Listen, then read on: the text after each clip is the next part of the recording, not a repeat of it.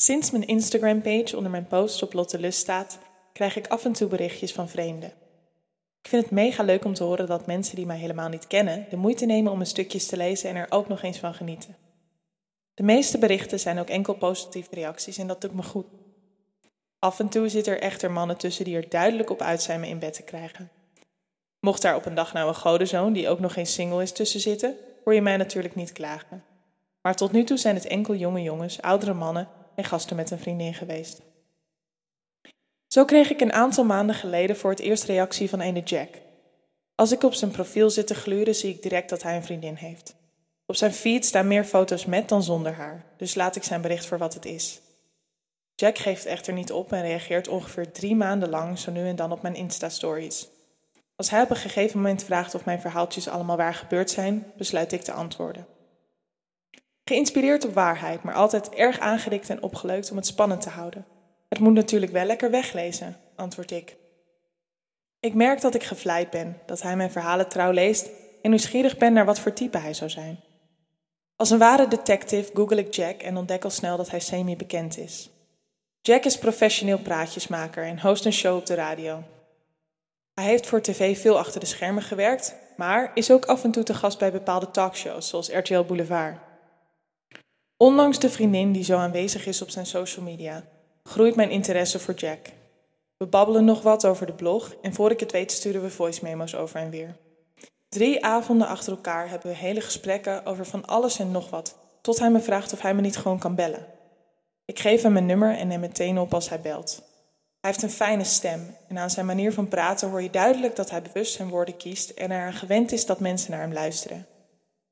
We hebben het werkelijk waar over van alles en nog wat. Hij verwijst veel naar mijn verhalen en biecht zelfs op stiekem fan te zijn. We delen ervaringen over one-night stands, uit de hand gelopen vrijgezellenfeestjes en of je geil wordt van champagne. Heb jij dat nooit als je champagne drinkt? Dat je een beetje baldadig wordt en na drie glazen ineens iemand wil bespringen? Vraag ik. Jack herkent zich niet in mijn vraag, maar is wel benieuwd hoe dat bij mij dan in zijn werk gaat. Ja, waarom weet ik ook niet, maar ik krijg standaard zin in seks als ik veel champagne drink. Een soort ongeremde geilheid, leg ik uit. Het voelt aan de ene kant alsof we elkaar al honderd jaar kennen, omdat het me geen enkele moeite kost om radicaal eerlijk tegen Jack te zijn, maar tegelijk besef ik me dat ik midden in de nacht zit te bellen met een vent die ik nog nooit ontmoet heb. Het valt me op dat we het over veel dingen eens zijn. We hebben een vergelijkbare kijk op het leven, maar ook als onze meningen verschillen, voelt het goed om even met elkaar te discussiëren. Jack vertelt dat het hem opvalt dat meiden in Amsterdam vaak roepen dat ze altijd maar geil zijn, geweldig zijn in bed en niks liever willen dan hem deepthroaten. Dat zal wel meevallen, toch? vraag ik verbaasd. Nee, echt, zegt hij stellig. Hier in Amsterdam roepen de vrouwen allemaal dat ze onvergetelijk zijn. Wat helaas zelden waar blijkt. Maar dat zal jij met mannen ook wel hebben, toch? Ik hou juist wel van zelfverzekerdheid. Van mij mag je zelfs wel een beetje opscheppen, mits het geen misplaatste arrogantie is natuurlijk. Dus jij roept zelf ook altijd dat je lekker kan pijpen? vraagt Jack. Nee, ik niet, antwoord ik. Maar dat komt omdat je donders goed weet dat je precies weet wat je doet als je zo'n vent afzuigt. Of niet dan? vraagt hij op een uitdagend toontje. Afzuigen? Is dat een woord? vraag ik verbaasd, maar met een grote glimlach op mijn smoel. Je gaat me niet vertellen dat je niet weet wat dat is, S. Dan kan je mij niet wijsmaken, zegt Jack lachend. Vervolgens discussiëren we over het verschil tussen pijpen en afzuigen en hebben we het over andere woorden die een tikkeltje expliciet zijn, maar daarom soms zo heerlijk om te gebruiken. Tongen is mijn favoriet, besluit ik uiteindelijk. Ah, goeie, zegt Jack. Zullen we dan maar afspreken dat ik tongen opneem in mijn vocabulaire en jij afzuigen eens gaat gebruiken? Deal, roep ik lachend, waarna ons gesprek weer verder gaat over iets anders. We hebben het over filmpjes maken van je setpartij, dat ik nog nooit een trio met een vrouw gehad heb, en Jack is zelfs heel open over zijn vriendin. Hij twijfelt of hij de fout in gaat door uren met me te bellen en vertelt dat hij denkt dat zijn vriendin er niks van zou begrijpen. In eerste instantie weet ik niet zo goed wat ik met die info moet, maar zeg hem uiteindelijk dat hij dat zelf moet bepalen. We hebben het over onze intenties, dat ons gesprek zo moeiteloos verloopt en of we elkaar aantrekkelijk vinden. Je bent eigenlijk niet echt mijn type, zegt Jack. Maar je verhaaltjes en je ogen triggeren iets bij me. Ik moest gewoon weten wat voor persoon daarachter zit. Ah, oké, antwoord ik. Ik was eigenlijk eerst niet echt in je geïnteresseerd, maar hoe langer we praten, hoe leuker ik het ga vinden, biecht ik op. Ik merk aan Jack's reactie dat hij dat stiekem wel leuk vindt om te horen, ondanks dat hij er zo luchtig mogelijk over probeert te doen. Hij vraagt of ik had willen afspreken, als hij dat had voorgesteld. Antwoord dat ik voor ons telefoongesprek niet had gedaan, maar inmiddels het gevoel heb dat we elkaar al een heel stuk beter kennen en er dus geen enkel probleem mee zou hebben om even koffie te drinken. Nou, Es, zullen we dan nu maar een kop koffie drinken? Het is inmiddels toch al bijna tijd voor een ontbijtje, stelt Jack voor. Ik schrik als ik besef dat het zeven uur s ochtends is. We hebben de hele nacht met elkaar aan de lijn gehangen en zonder dat ik het door heb gehad is de tijd voorbij gevlogen. Ik twijfel even over Jack's aanbod, maar besluit dan dat het me geen goed idee lijkt. Ik ga nu niet helemaal naar je toe fietsen. Vraag me morgen maar of ik nog zin heb in koffie. We beëindigen ons gesprek en ik val sneller dan verwacht in slaap. Als ik de volgende ochtend wakker word, moet ik drie keer nadenken voordat ik besef wat er nou precies gebeurd is. Een bezette fan stuurde me berichtjes op Insta. Berichtjes werden spraakmemo's en voor je het weet lig je in bed uren met iemand te babbelen via de telefoon. Aan het eind van de dag zie ik weer een voicebericht van Jack binnenkomen. Koffie, hoor ik hem zeggen met zijn fijne stem. Lijkt me heerlijk, schrijf ik terug. Wat dacht je van iets sterkers? Champagne misschien? vraagt Jack. Ik weet dat hij refereert naar ons gesprek over champagne. Maar kan het ondanks dat niet laten en antwoordt direct dat ik eraan kom. Ho ho, tijger, stuurt hij terug. Niet zo snel. Ik moet nog wat voor werk doen. Ik hou je op de hoogte, oké? Als ik om twaalf uur s'avonds nog geen nieuwe uitnodiging gekregen heb, besluit ik in bed te kruipen. Als ik op het punt sta mijn telefoon weg te leggen en mijn ogen te sluiten, krijg ik toch nog een berichtje van Jack binnen. Weer sturen we spraakberichten over en weer. En voor ik het weet, is er een uur voorbij. Hoe zit het nou met de koffie? vraag ik ongeduldig. Jack antwoordt dat hij dacht dat ik zo laat niet meer naar hem toe zou willen fietsen. En gooit het erop dat hij een ware gentleman is en daarom nooit van een vrouw zou vragen dat ze s'nachts alleen door de stad fietst. Kom dan maar naar mij, zeg ik zonder er echt bij na te denken. Ik heb geen koffie, maar er ligt wel een fles champagne koud. Even later belt hij aan.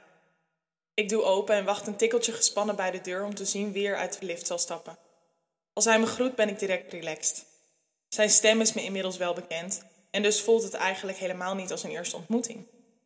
Hij ploft neer op de bank en ik schenk de glazen vol. Alsof het de normaalste zaak van de wereld is, kletsen we weer verder. Als hij na een uurtje een spel ziet liggen in mijn kast, stelt hij voor een rondje te spelen. Ik pak het doosje van het BNN Vriendenspel, dat vol zit met kaartjes waar allerlei stellingen op staan. Om beurten lezen we een van de kaarten voor en besluiten dan bij wie van ons tweede stelling het beste past. Er zitten een aantal seksvragen tussen, maar de meeste kaartjes gaan over gênante gebeurtenissen en bepaalde karaktereigenschappen. Moeiteloos biecht ik al mijn zonden en gebreken op aan Jack, en ook hij lijkt eerlijk te spelen. Als we door de stapel kaartjes heen zijn, begint hij te tellen wie het meeste kaarten verzameld heeft en daarmee het spel gewonnen zou hebben. Bedenk jij maar wat de winnaar krijgt, zegt Jack als hij uitgeteld is. Hmm, de winnaar mag een shotje uitkiezen voor de ander, besluit ik uiteindelijk. Nou, Es, ik heb precies één kaart meer dan jij, dus ik ga een lekker shotje voor je uitkiezen, zegt hij met een brede grijns op zijn knappe kop. Neem een verlies en sla een wodkatje achterover. Als ik weer ga zitten, merk ik dat de champagne zijn werk begint te doen, maar hou me in. Ik ben nog steeds een beetje in de war over wat Jack's intenties zijn, maar gezien hij helaas niet single is, wacht ik rustig af wat er gaat gebeuren. Lang hoef ik uiteindelijk niet te wachten, want als ons gesprek even stilvalt, zegt Jack ineens dat hij zin heeft om te tongen. Ik kijk hem verbaasd aan en weet even niet wat ik moet zeggen. Jij niet dan?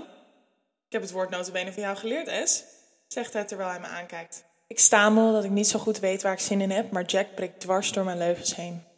Kom maar even hier, zegt hij en pakt mijn hand vast. Ik kruip naar hem toe en zoen hem direct gretig. Ik merk nu pas hoe graag ik dit eigenlijk wilde en laat direct mijn hand op zijn broek rusten. Ik voel dat hij ook inmiddels maar één ding wil en trek snel mijn jurkje uit. Hij grijpt me stevig vast, zoent me in mijn nek en ik kreun onbedwingbaar. Of het bij hem door de champagne komt of niet, weet ik niet. Maar in zijn blik zie ik de ongeremde geilheid die ik op dat moment ook door mijn lijf voel racen. Hij duwt me van zich af en legt me op de bank. Behendig trekt hij mijn BH een slipje uit. We zoenen voordat hij via mijn nek, borsten en buik langzaam naar beneden gaat. Merk aan alles dat hij veel ervaring heeft en geniet van elke aanraking. Pas nadat ik ben klaargekomen realiseer ik me dat Jack al zijn kleding nog aan heeft. Snel vraag ik hem zijn shirt uit te trekken en begin voorzichtig over zijn kruis te wrijven. Ik was van plan om hem te teasen, maar heb het geduld er niet voor. Ik trek zijn broek uit en stort me vol overgave op zijn lul. Is dit nou pijpen of afzuigen, S? vraagt hij plagend. Ik kijk even op, maar heb geen zin om antwoord te geven. Ik ga door met waar ik mee bezig ben. Als hij kreunt dat hij het niet lang meer volhoudt, maak ik aanstalt om op zijn pik te gaan zitten. Nee, nee, we gaan niet neuken, S, zegt hij. Kijk hem teleurgesteld aan en zonder iets te zeggen begrijpt hij me. Pak me beet, leg me op mijn rug en komt bovenop me. Oké, je mag heel even voelen hoe het is om mijn pik in je te hebben, zegt hij streng. Kreun als hij bij me naar binnen komt en grijp een kussen vast. Hoe voelt dat? vraagt hij. Ik durf niet te zeggen dat het meer dan goed voelt, omdat ik bang ben dat hij dan direct stopt om een beetje gek te maken. Wel oké, antwoordt daarom zo nonchalant mogelijk. Wel oké, zegt hij op een iets wat agressieve toon. Is het beter? vraagt hij, terwijl hij me harder begint te neuken. Ik weet niet wat me overkomt en kan geen woorden meer over mijn lippen krijgen. Het enige wat er nog uit mijn mond komt zijn zachte kreungeluidjes, tot hij plotseling stopt. Dit was niet de bedoeling.